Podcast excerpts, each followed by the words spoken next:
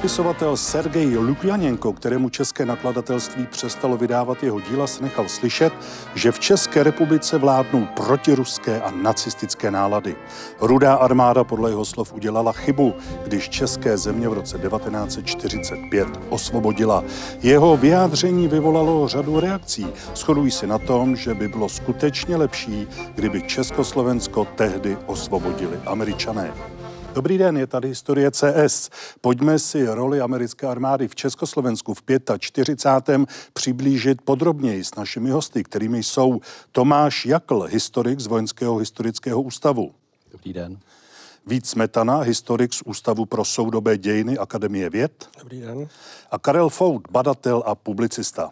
Dobrý den. Eh, jak vypadala tedy vojenská situace na jaře 1945?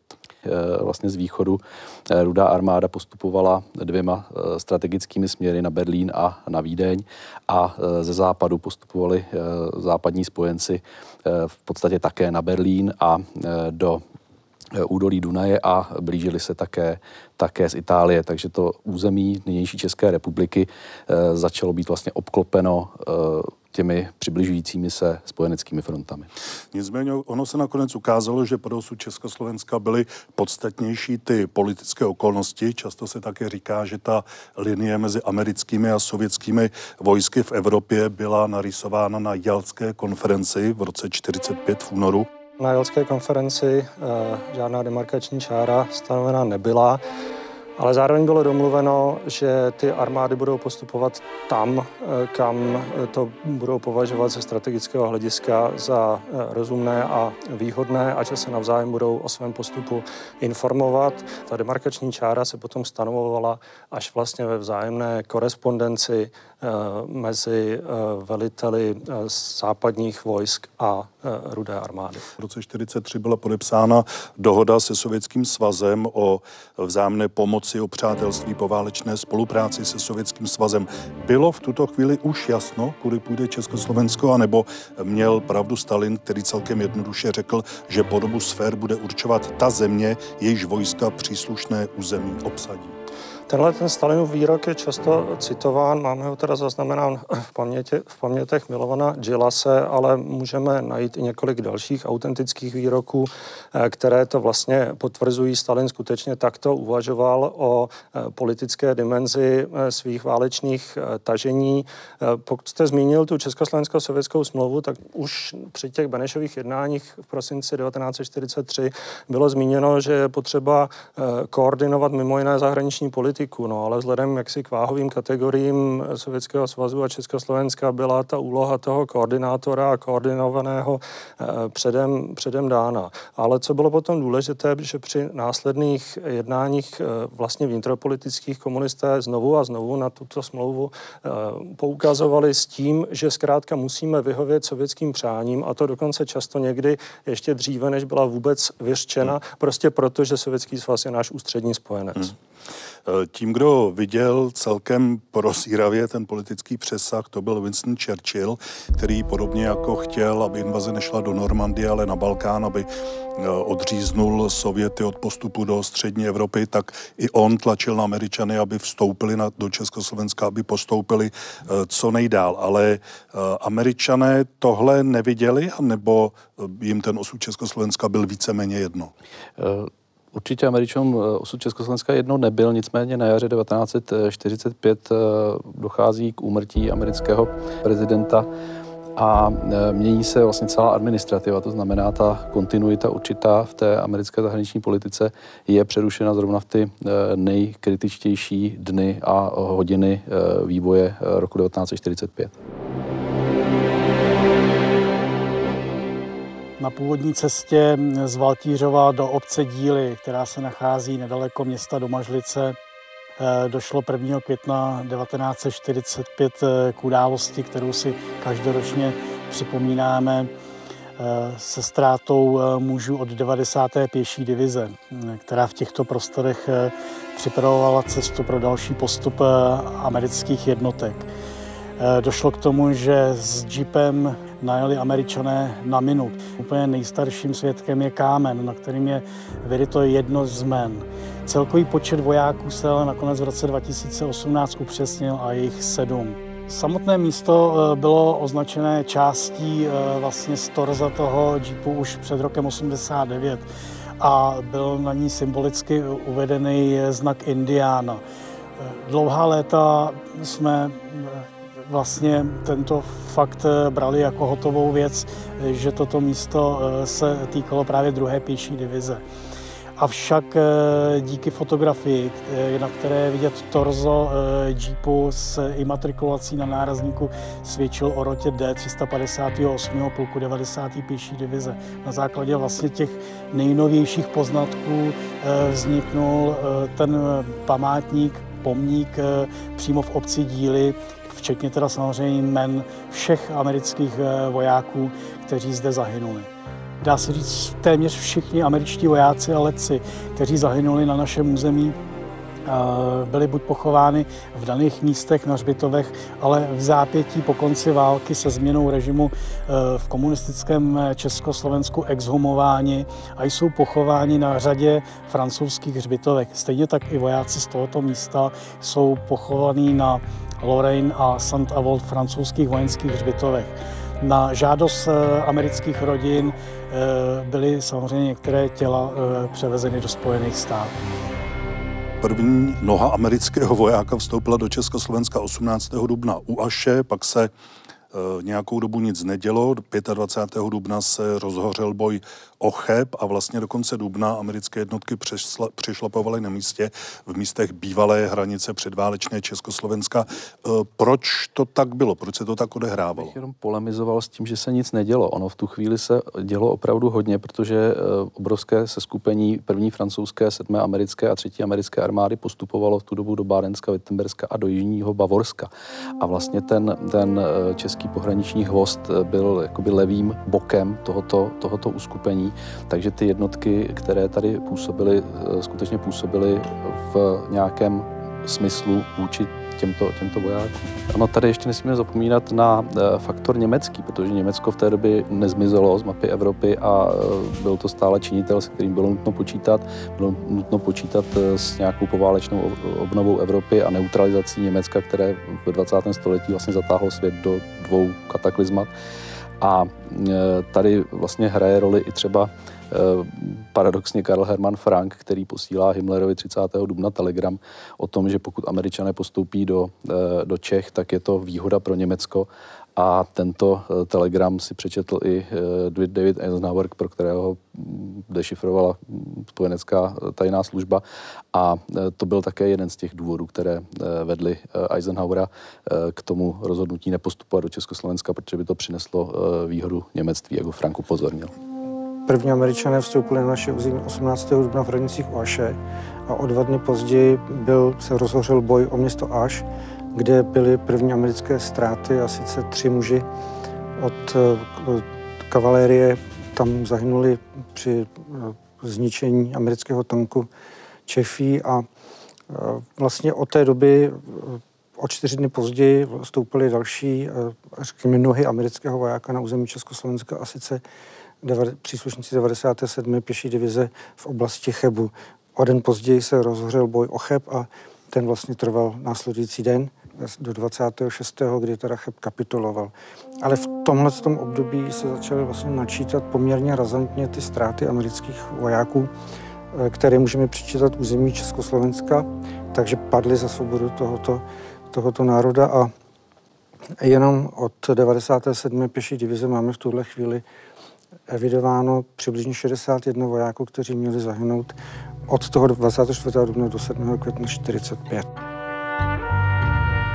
Na výhledech, eh, kde stojí eh, pomník eh, Jindřichu Šimonu Bárovi, je mm, doplněno také mnoho pamětních míst upomínající na osvobození Chocka.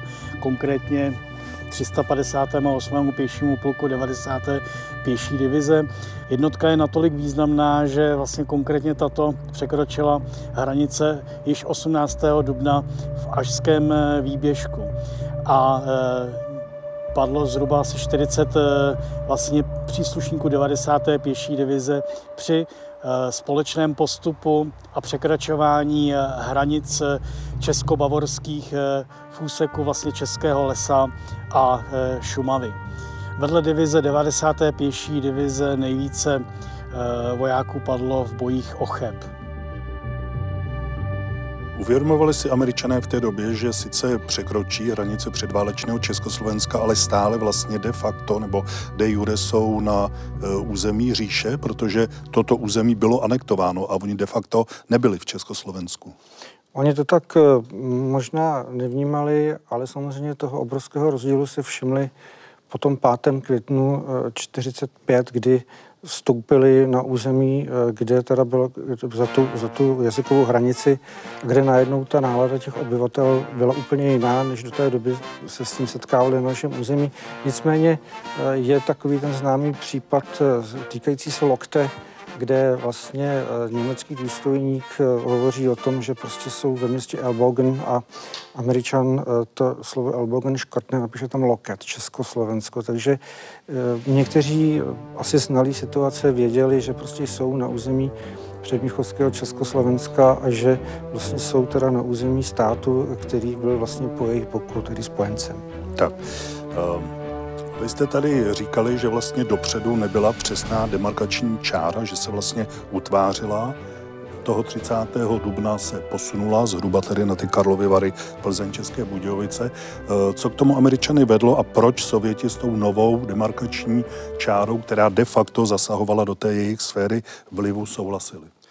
Náčelník generálního štábu Rudé armády generál Antonov eh, informoval už 24. dubna eh, generála Eisenhowera, že hodlá postupovat eh, rudá armáda do eh, tedy nitra eh, českých zemí a osvobodit přitom obě vlastně oba břehy Vltavy. Takže s tím vlastně Eisenhower tak nějak počítal a pro něj Praha nepředstavovala žádný vojenský ani vlastně strategický klíčový, klíčový cíl. Navíc to bral, takže k tomu potřeba překročit ty Eh, ty České hory a eh, očekávalo se, že vlastně v téhle době, že, nebo se to bralo, že, že rudá armáda vlastně eh, je toho schopná, má, má do Prahy stejně daleko jako, jako američané. Ono totiž ty cíle strategické byly jiné. Postupovat dále do podél, podél Dunaje a odříznout onu alpskou pevnost. S jejíž existencí se až do vlastně začátku května, do přelomu dubna a května počítalo. Víceméně domělou alpskou. Domělou, domělou alpskou pevnost. Eh, ale eh, to se tedy ukázalo, že nic takového neexistuje a že ty síly, které se počítalo, že budou k dobývání této pevnosti nasazeny, takže jsou vlastně, že jsou vlastně volné. A eh, v tu chvíli teda byla, byla možnost postoupit dále a lépe si krýt ten levý bok při tom postupu do té Dunajské kotliny a proto teda 30. dubna generál Eisenhower v tomto smyslu informuje generála Antonova. Na to Sověti nemohli víceméně nic, nic namítnout, protože to nebylo v žádné, eh, v žádné diskrepanci s tím, co předtím eh, oznámili a takže tady byl jakýsi, jakýsi soulad. No ale když se potom ukázalo, že žádná alpská pevnost není, eh, tak 4. 4. dubna generál Eisenhower, který předtím na něj bylo naléháno, nejenom z britské strany, ale, ale i ze strany americké diplomacie, že by bylo pro Československo a jeho budoucnost a i pro země v okolí výhodné, aby, že to může aby teda Československo osvobodili eh, američané, eh, tak eh, navrhuje tedy postup až na strategickou linii, která se nabízela, to je Labe Vltava, ale bohužel to není posláno jaksi ad informandum, ale víceméně jako návrh. No a Sověti, kteří jak si přikládali osvobození Prahy zásadní význam, a to i to politické vedení pochopitelně, a byli si toho vědomi i, i sovětští maršálové, tak generál Antonov tedy reaguje 5. května eh, odpovědí, že že eh, vlastně by tady hrozilo promísení vojsk a navíc lživou informací, že ta, eh, že ta operace na osvobození hmm. Prahy už začala. Ona ve skutečnosti začala až 6. 6. Eh, odpoledne. No a Eisenhower, jak si který nechtěl mít žádné komplikace se Sověty, tak s tímto tedy 6. května vyslovil souhlas a generálu Petnovi, který velmi toužil potom Prahu osvobodit, tak vlastně přes generála Bradleyho vyslal, vyslal ten stop rozkaz a ten byl zkrátka nucen jej respektovat. Nicméně ještě je potřeba taky zdůraznit, že Eisenhower eh, vlastně se snažil v té situaci, ve které byl toho 6. Eh, května, kdy vlastně vyjednával s eh, německým, no, s německou vládou o té bezpodmínečné kapitulaci, tak se snažil vlastně udělat maximum pro to, aby ani ta rudá armáda nemusela vstoupit do českých zemí. Vlastně ustanovení remejské kapitulace vyplývá, že německé jednotky mají kapitulovat těm spojeneckým jednotkám, které stojí před nimi, což kdyby bylo dodrženo jak z německé strany, tak ze sovětské, tak v podstatě ta rudá armáda, pražská operace by vůbec nemusela proběhnout a e, německá skupina armád střed by složila zbraně v Lužici, e, ve Slesku a na Moravě. Nicméně Němci byli e, zoufalí a odhodlaní vlastně dostat se za každou cenu do amerického zajetí a přestože Eisenhower je varoval, že je do toho zajetí nevpustí, tak se pokusili vlastně ty své jednotky z východní fronty stáhnout a e, tím vlastně vytvořili vakuum, které pak zaplnila rudá armáda. Většinou se to interpretuje tak milně tedy, že, že američané nedošli do Prahy, protože zkrátka Československo bylo odepsáno jako součást sovětské sféry vlivu.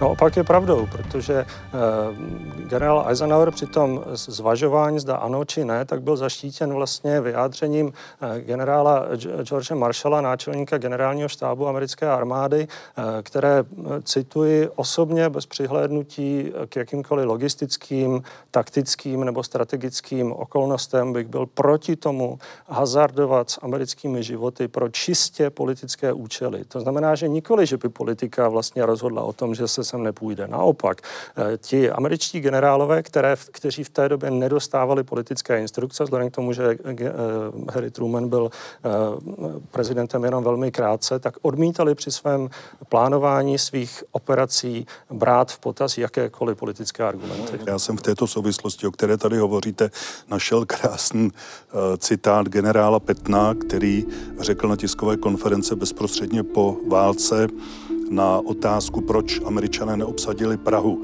To vám mohu říci docela přesně, protože nám to bylo, bylo nařízeno ji neobsazovat.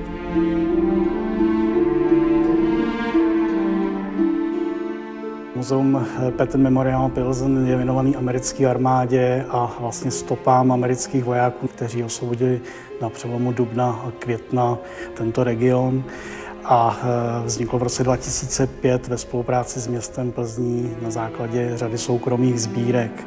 Později eh, se v průběhu let dostalo muzeu mnoho darů z řad amerických a belgických eh, veteránů a eh, jejich rodin a také v neposlední řadě z rodiny eh, generála Petna přímo od vnuka George Petna Waterse.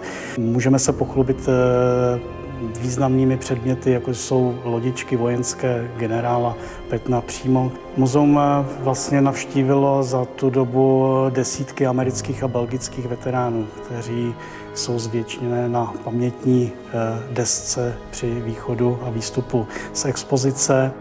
Za minulého režimu se ta americká účast buď tajila na osvobozování západních a jihozápadních Čech, nebo alespoň spochybňovala. A ty hlavní argumenty byly dva. To bylo bombardování Škodovky 25. dubna 45 a ta druhá věc byla, že osvobození Plzně, které vlastně žádným osvobozením nebylo, protože Plzeň v té době, kdy tam přijeli američané, byla osvobozena. Jak se na to dívat, na tyhle dvě věci? Eh, já bych tedy začal tím údajným eh, snadným osvobozením eh, západních Čech, což platí od toho 6. května nebo potom 5. květnu, kdy vypukne české povstání. Povstalci skutečně vytvářejí půdu pro příchod spojeneckých vojsk a ta americká armáda eh, přijíždí v podstatě do Plzně, která je již v té době také svobodná. Nicméně eh, to též pak platilo eh, i na to, pro to území obsazené později rudou armádu, protože vlastně to české povstání, ta klíčová role té československé armády, která se obnovuje v tom toho 5. května a provádí to povstání, tak skutečně vytvořila tu půdu pro ten snadný příchod, eh, snadný příchod eh, spojeneckých, spojeneckých vojáků. A vlastně, eh, když se pak díváte na ty, na ty záběry z těch míst, kde vlastně, kam přijela rudá armáda, to jsou skutečně stejně tak jsou tam vítáni ti vojáci s pod slavobránami a vlastně přicházejí tam již do vlastně svobodného, na svobodné území a to samé platí i o Praze. Pojďme zmínit ještě tu Škodovku, onen nálet. 25. dubna 45 provedla osmá letecká armáda poslední nálet na Škodovy závody.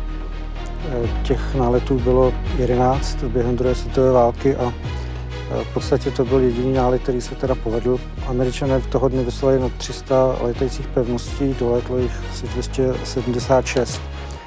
A vzhledem k tomu, že ten nálet byl předem ohlášen rádi BBC a Luxemburg, tak díky tomu eh, občané města Plzně a zároveň zaměstnanci Škodovky měli možnost se včas ukryt do, do krytů. Proto ten eh, nálet měl eh, poměrně malé, v uvozovkách malé množství obětí. A nejvíce teda obětí bylo z dělnické čtvrti Karlov a ze Skvrňan, kde teda jich bylo asi na šest desítek. Nicméně eh, američané měli eh, nařízeno bombardovat ten cíl pouze za vizuálního vidu a proto také do toho prostoru nad tím městem nalétávaly některé ty bombardovací skupiny asi čtyřikrát. A eh, proto také jenom v okolí Plzně byly flakem sestřeleny čtyři letající pevnosti, ve kterých zahynulo na dvě desítky amerických letců. Komunisté, jak známe z regionálního tisku, už v roce 1945 upozorňovali nebo poukazovali na to, proč ten nálet byl proveden, když v ten den američané bojovali v Chobu. E, to jsou vlastně, historici mají tu velickou jako zjednodušenou práci v tom, že pracují s fakty, které už proběhly. V ten moment nikdo nevěděl, jak válka bude ještě dále probíhat a američané e, opravdu se snažili šetřit životy svých vojáků, ať už letců nebo příslušníků či pozemních jednotek. A e, je možné tím, že vlastně ten nálet byl nahlášen dopředu, eh, eh, přemýšlet nad tím, jestli skutečně teda to nemělo nějaký ten cíl politický, že věděli, že teda Československo spadne do sovětského sféry vlivu a že a závody, které do té doby v podstatě byly zasaženy a vyráběly celou řadu zbraní, včetně stíhače tanku Hetzer, dělala různé typy. Škodovka byla zároveň i velkým opravárenským podnikem. V celých v tom koncernu tehdy pracovalo na 40 tisíc zaměstnanců. Takže to byla jedna vlastně z posledních Hitlerovo fabrik, která vlastně stále pracovala na plné obrátky. Navíc já bych dodal, že bylo eh, jako v tu chvíli eh, velké nebezpečí, že právě ta Škodovka by mohla zásobovat tu alpskou pevnost. Jo? A to byl jeden z důvodů, proč byla zvolena eh, jako, jako, další, jako znovu jako cíl, že jo? po těch tolika nepovedených britských a amerických náletech. Ale dodal bych možná ještě jednu věc, a sice, že jsem mi podařilo teda objevit v, v archivu Úřadu strategických služeb Office of Strategic Services docela zajímavý dokument z konce března, kde vlastně druhý odbor eh, exilového ministerstva eh, národní obrany vlastně dodal velmi precizní a američany ceněný rozbor toho, co se ještě ve Škodovce vyrábí, vlastně s implicitním návrhem, že je to velmi vhodný cíl, který je eh, dobré eh, bombardovat. Takže eh, to nebyla nějaká perfidní, perfidní akce američanů proti Československu a jeho budoucnosti. Navíc ale, ale tehdy, kdy bylo to válka skutečně skončila. Přesně tak. Bylo to připraveno jaksi v harmonii a, a v kooperaci s československým exilovým vedením.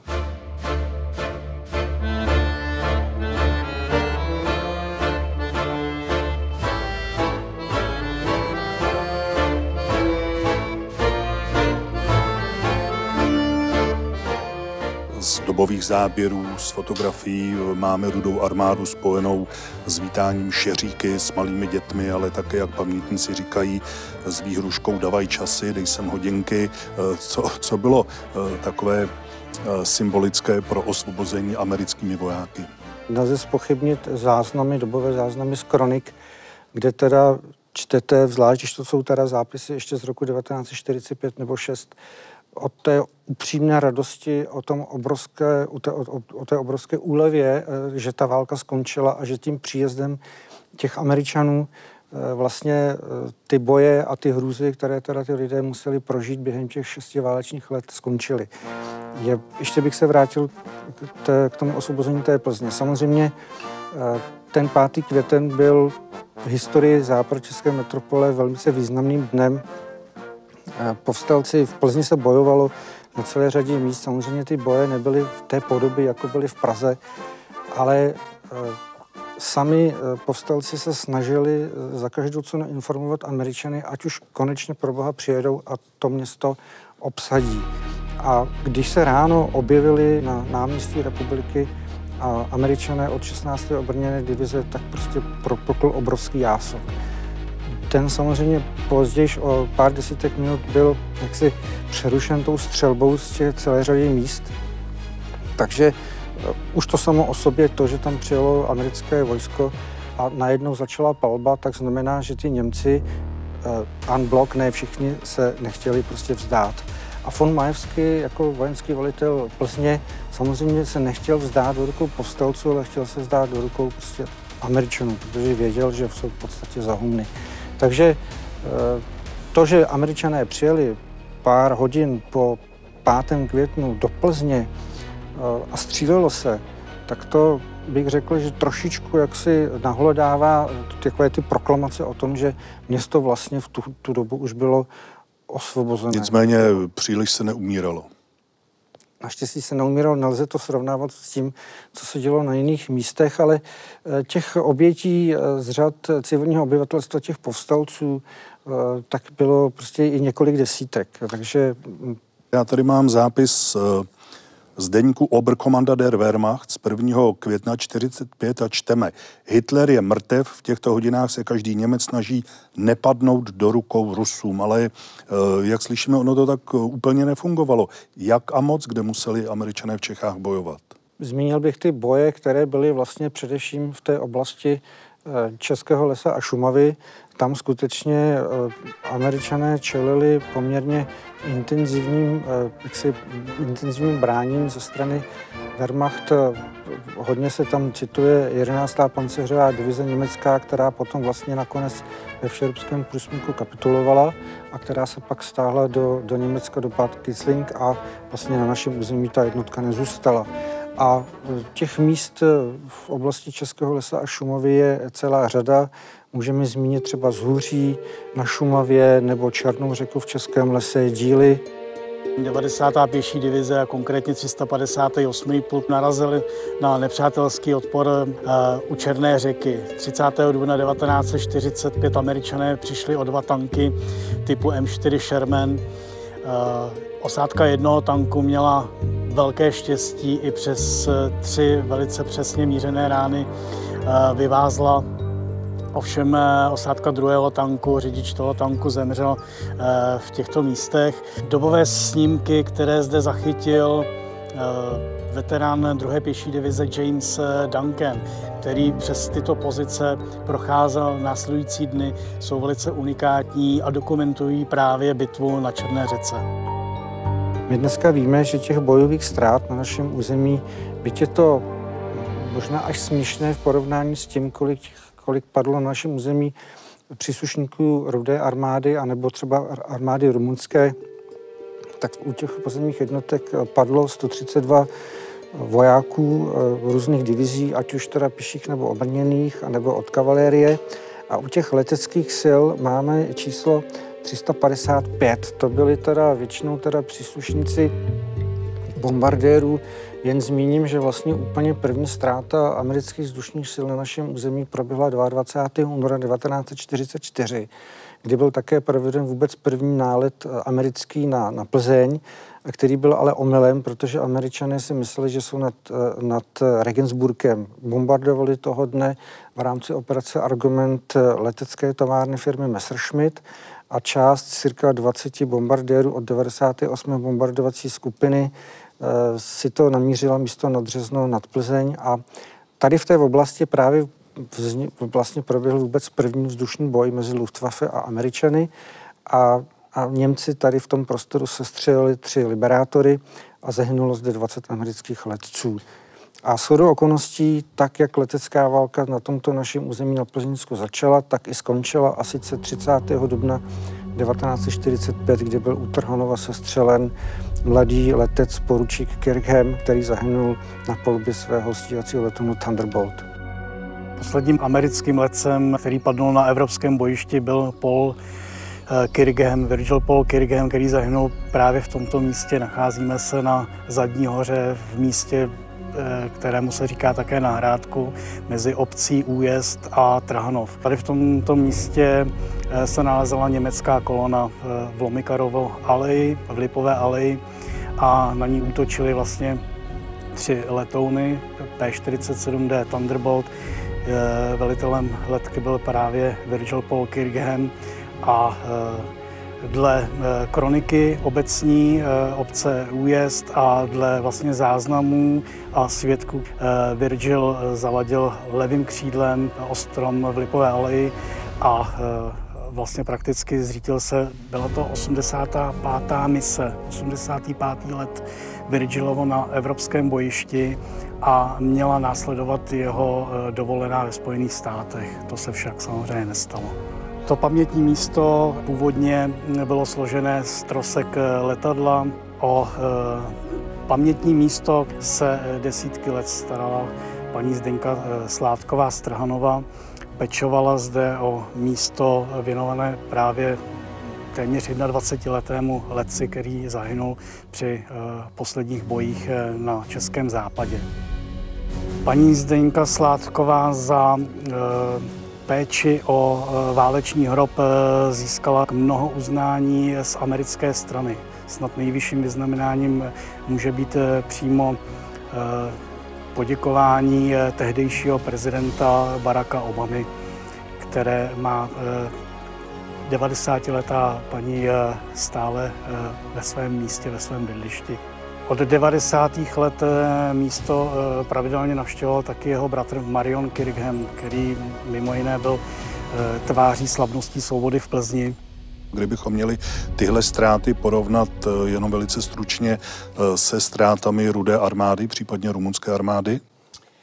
Víte, on, generál Eisenhower řekl, že vlastně na konci války, že je zbytečné zabíhat do malicherných sporů, kdo eh, jak si měl větší ztráty nebo kdo, kdo měl jaké, eh, jaké zásluhy, protože on věděl velice přesně, že vítězství nad Německem, Itálií a Japonskem bylo vítězství koaliční. To znamená, každý voják spojenecké koalice měl eh, svůj podíl na celkovém vítězství koalice a někdo přispěl větším dílem, dejme tomu, produkcí, produkcí chemikálí pro výrobu střelného prachu.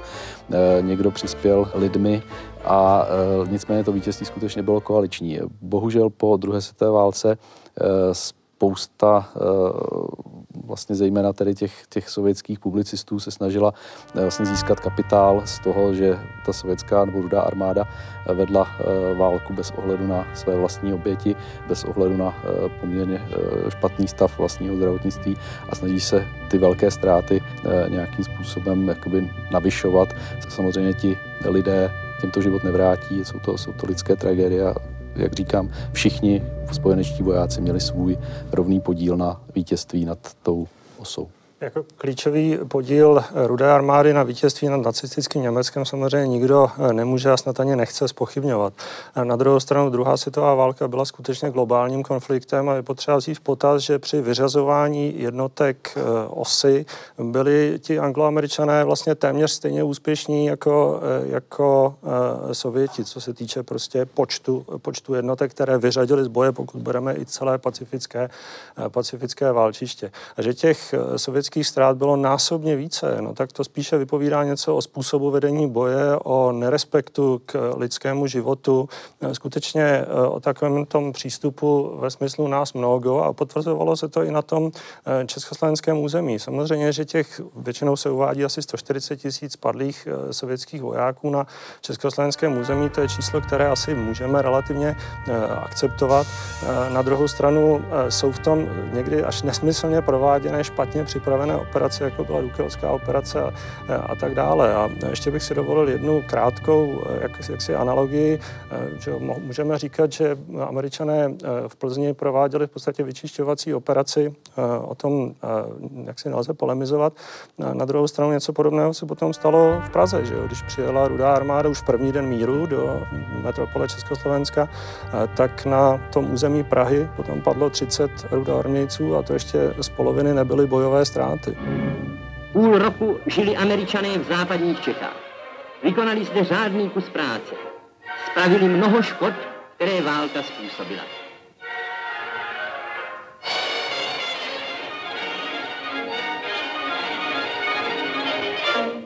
Na plzeňském náměstí se s americkou armádou Československo rozloučilo.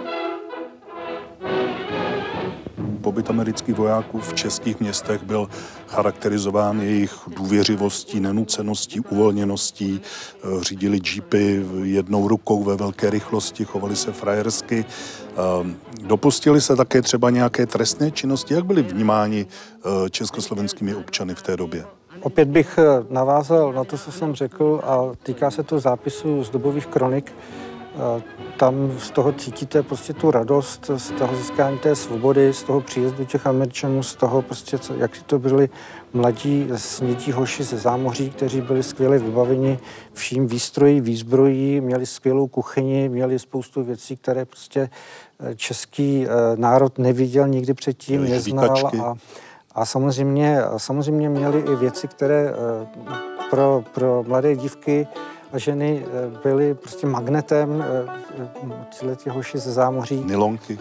Tak a v každém případě víme, že celá řada těchto těch děvčat a žen podlehla kouzlu těchto hochů a vdala se potom do zámoří. Vznikla z toho celá řada šťastných svazků a od roku 1990 třeba i do té západčeské Plzně jezdí, eh, nebo jezdila řada těch mužů a žen, kteří vlastně byli původně eh, příslušníky US Army, anebo to byly ženy, které byly právě třeba z Plzeňska. Takže v podstatě pro ten oblast těch jeho západních Čech, ten Američan, to byl fenomén, a možná paradoxně tomu potom přiživilo to období po únoru 1948, kdy se z toho stalo tabu, kdy se o tom nesmělo hovořit a kdy ti, kteří eh, se to snažili nějakým způsobem prezentovat, tak byli často právě dehonestováni tím režimem, který tady byl do toho listopadu 1989.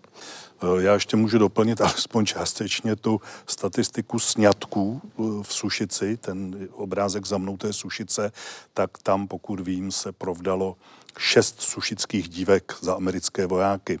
Jak se tady potom připomněly vlastně ty aktivity amerických vojáků? No, americké vojsko zůstalo na území jeho západních Čech až přibližně do 20. listopadu 1945, kdy vlastně ty poslední ubytovací jednotky, alebo řekněme ty likvidační, eh, opouští naše území. Eh, ještě vlastně v průběhu toho období, kdy tady byli američané, eh, už bylo jaksi, zřízeno několik pamětních desek. V roce 1946 byl jeden z prvních aktů na místě, kde dneska stojí památník díky Ameriko. V roce 1947 tam byl odhalen základní kámen a pak přišel únor 1948 a byl konec. Do toho období ještě vlastně ale vznikl ten slavný pomník na Y věnovan příslušníkům první pěší divize, který nese jména těch mužů, kteří padli v té závěrečné kampani během druhé světové války a zároveň vznikl pomník, který měl připomínat padlé v boji o Cheb v tom období 25-26 duben. Tyhle ty památníky až na ten uh, památník na Y vlastně byly po únoru 1948 postupně zlikvidovány. Uh, to, co se nestihlo uh, do těch 50. let, tak se vlastně zlikvidovalo po vypuknutím války v Koreji.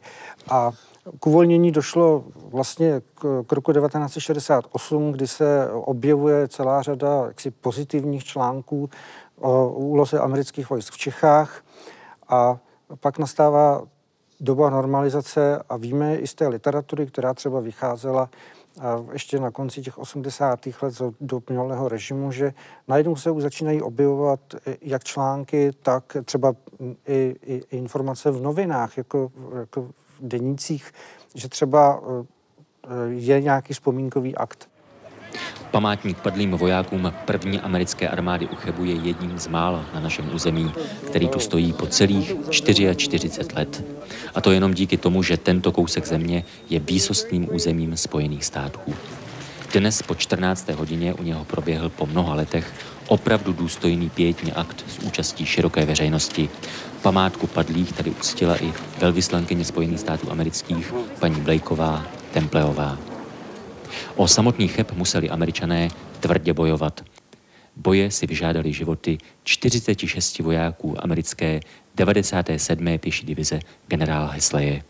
A právě jim v podvečer za účasti paní Blejkové věnovali Chebané v městě Sedech nový památník.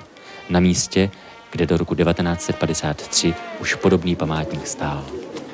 Obdobného vzpomínkového aktu se zúčastnila paní velvyslankyně dnes i v Tachově, Mariánských lázních a Karlových Varech. Američanům bylo často vytýkáno, že bránili linčům na Němce, že se k ním chovali eh, možná až přátelsky. Eh, pod, později to zase zneužívala propaganda, aby řekla, že američané vlastně se spolčovali s Němci. Jak to bylo? Ano, to, toto bylo vyčítáno eh, Američanům úplně od prvopočátku. Vlastně už v květnu opakovaně jedná československá vláda, ve které Eh, komunisté hrají ústřední úlohu a navíc mají, navíc v čele té vlády stojí Zdeněk Fiedlinger, který je eh, jako v podstatě sovětský agent, který pracuje hmm. Eh, i, i deklaratorně, to máme záznamy z, z let druhé světové války, že hodlá pomáhat Sovětům a sovětské politické linii a skutečně tak činil. Tento člověk se stal premiérem a ten se dokonce vyjádřil krátce po osvobození v tom smyslu, že vlastně američané vůbec neměli právo na československé území vstupovat, že to nebylo prostě Eh, československou vládou ani požadováno, ani, eh, ani prostě povoleno. Eh, a on a komunisté v čele s Gottwaldem Kopeckým a, a dalšími tak vlastně kritizují opakovaně to, že američané vlastně Čechům nerozumějí, že by tady vůbec neměli být a jsou motorem vlastně opakovaných výzev vůči americkému velvyslanectví, že by se měl začít plánovat jaksi odchod amerických jednotek. Eh, slouží eh, jaksi k cti eh, prezidenta Beneše, že on při jednáních s americkými diplomaty od července potom s velvyslancem Steinhardtem opakovaně zdůrazňoval, že pokud mají američané odejít, tak by bylo hodné, aby, aby odešli společně, společně se Sověty. A skutečně se to nakonec tak realizovalo, protože 2. listopadu prezident Truman posílá Stalinovi vlastně výzvu, že by bylo dobré jak si naplánovat současné stažení a, a Stalin o týden později souhlasí. Co se ovšem dělo v mezidobí, tak je jedna velká komunistická propaganda proti, proti Američanům, která je organizována z těch mocenských center, které komunisté postupně velmi šikovně a cíleně obsazovali, ať už je to obrané eh, OBZ, že obrané zpravodajství, nebo ne, ať už je to vlastně ministerstvo vnitra přicházejí další a další zprávy, které neuvěřitelným způsobem nafukují jakýkoliv sebe menší incident eh, v podobě prostě hospodské rvačky nebo, nebo jakékoliv, eh, jakékoliv nedisciplinovanosti a, a násobně to zveličují a komunisté to potom akcentují při jednáních vlády. Je zajímavé, že ti demokraté, představitelé, řekněme, nekomunistických stran, tak tomu tak nějak jakoby přikivují a, a vlastně potom s tou výzvou na stažení amerických jednotek souhlasí, no ale potom jdou teda za těmi americkými přáteli, které mají, nebo, nebo diplomaty, se kterými jsou e, v kontaktu a vlastně říkají, no hlavně se nestahujte. Takže je to vlastně už taková schizofrenie, která se, e, která se tady rodí. E, ale skutečně meritorně, co českým občanům na těch Američanech vadilo, přestože Američané byli skvěle zásobení, nedopouštěli se znásilnění prakticky vůbec, to se vůbec nedá srovnat, zatímco můžeme odpovědně říci, že těch sovětských případů znásilnění ze strany vojáků Rudé armády byly tisíce. To, to je zjevné z toho množství, které, které máme. Vlastně se to a které jsou zdok, zdokumentované, přesně tak. Eh, tak v případě Američanů ty, eh, těch případů je prostě ještě takových sporných opravdu několik. Ale co teda vadilo českým občanům, tak především takovým těm radikálním opožděným bojovníkům z Němci, kteří tady chtěli ukázat svůj zásadový postoj a antiněmectví a antinacismus a tak dále dodatečně. Takže teda američané jim bránili v těch masakrech hmm. sudeckých hmm. Němců, které se odehrávaly všude, odehrály všude jinde, ale na tom uh, američané osvobozeném území prakticky vůbec. Uh, americký badatel Brian Dickerson, který dělal vlastně rozhovory s veterány, veterány, tak má zdokumentováno množství případů vlastně konfliktů, eh, které zejména vyvolávaly opilí příslušníci rudé armády, kteří se snažili dostat do toho amerického, amerického pásma a podobně. Takže vlastně ani ten eh, a vlastně s tou přibývající eh, dobou od konce války vlastně ty, eh, vlastně ta, to nadšení postupně opadalo a přibývaly spíše ty, dejme tomu, konflikty. Nejvážnějšímu konfliktu došlo eh, v září, nebo začátkem září 1945 ve Vodňanech, kdy vlastně americká hlídka eh, musela odzbrojit dva opilé sovětské důstojníky a když je vlastně odvezli na tu sovětskou stranu, tak těm americkým vojákům tam hm, ti, ty rudárníci hrozili zastřelením, v podstatě už, byly, hmm. už byla připravena ta popravčí četa, jenom vlastně díky zásahu střízlivých eh, sovětských důstojníků se podařilo zabránit, zabránit nejhoršímu. Světový mír, to už je něco, co stojí za oslavu. A američtí vojáci v Plzni v tom byli nedostižní.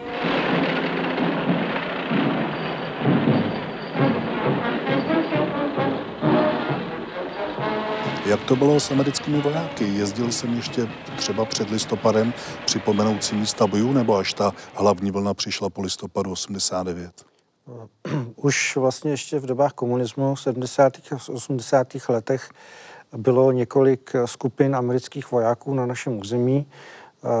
Dokonce vlastně je taková, takový známý případ Čechoameričana eh, Mata Konopa, který eh, byl v Domažlicích eh, na návštěvě ještě v dobách komunismu. V samotné Plzni byli ubytováni američtí, někdejší američtí vojáci. Hovoří se o tom, že byli v hotelu Continental a že ten hotel Continental a celý jeho personál byl vyměněn za příslušníky státní bezpečnosti. Když jeli směrem na v autobusem, přes silnici byl velký transparent imperialismus USA, hlavní nepřítel lidstva. Eh, pravda je taková, že eh, jeden plzeňský občan, pan profesor Jan Beránek, eh, který s nimi byl v kontaktu a který vlastně eh, dokonce je pozval i na svou chatu eh, na Jižním Plzeňsku, tak eh, ten bohužel proto byl jaksi profesně dehonestován a vlastně té rehabilitace se dostal až po roce 1990. A on také byl spolu, spolu s doktorem Wakefieldem iniciátorem postavení pomníku americké druhé pěší divizi na Chodském náměstí v Plzni. A s chodou okolností ta druhá pěší, ta, ta divize s tím slavným indiánem na rameni, je taková ta nejznámější jednotka. Třeba, že tady na našem území byla celá řada jiných divizí, které si taky zaslouží pozornost. A jen bych připomenul ty takzvané okupační jednotky, většina z nich to byly válkou těžce zkoušené divize, které prostě měly v uvozovkách tu smůlu, že přišli na území až po válce, zatímco ty divize, které toto území osvobodily, byly staženy. Například druhá pěší s tou se počítalo, že bude nasazena ve válce proti Japonsku. Na, na Tichomorské Tomu naštěstí teda už nedošlo a k té druhé pěší divizi se ještě váží taková fáma, o které si myslíme, že v ní má prsty státní bezpečnost, která se rozšířila na Plzeňsku eh, v 50. letech, že ta jednotka, když šla na Japonsko, tak byla ty jejich lodě potopené. To je informace, také, důvěrná informace, o které se hovoří dodnes, ale samozřejmě se absolutně nezakládá na pravdě. Na americké vojáky se eh, v našem regionu nikdy nezapomnělo. Řada těch eh, vojáků byla totiž i ubytovaná v tom období vlastně půlročním eh, jejich pobytu vlastně tady u nás po válce až do listopadu 45.